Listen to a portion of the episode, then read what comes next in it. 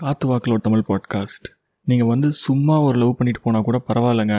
ஒரு பீரியடில் உங்களோட சுச்சுவேஷனோ சர்க்கம்ஸ்டன்ஸ் எதிர்பாராத சில சம்பவங்கள் வந்துட்டு உங்கள் ரெண்டு பேரையும் பிரிக்குதுன்னா அந்த பர்சனால் தான் ஹேண்டில் பண்ண முடியும். ஓகே ஆனால் உன்னை விட்டு நான் போகவே மாட்டேன். கடைசி வரைக்கும் உன் கூட இருப்பேன். அப்படியா இப்படியான்னு மிகப்பெரிய உருட்டெல்லாம் ஏன் உருட்டுறீங்க?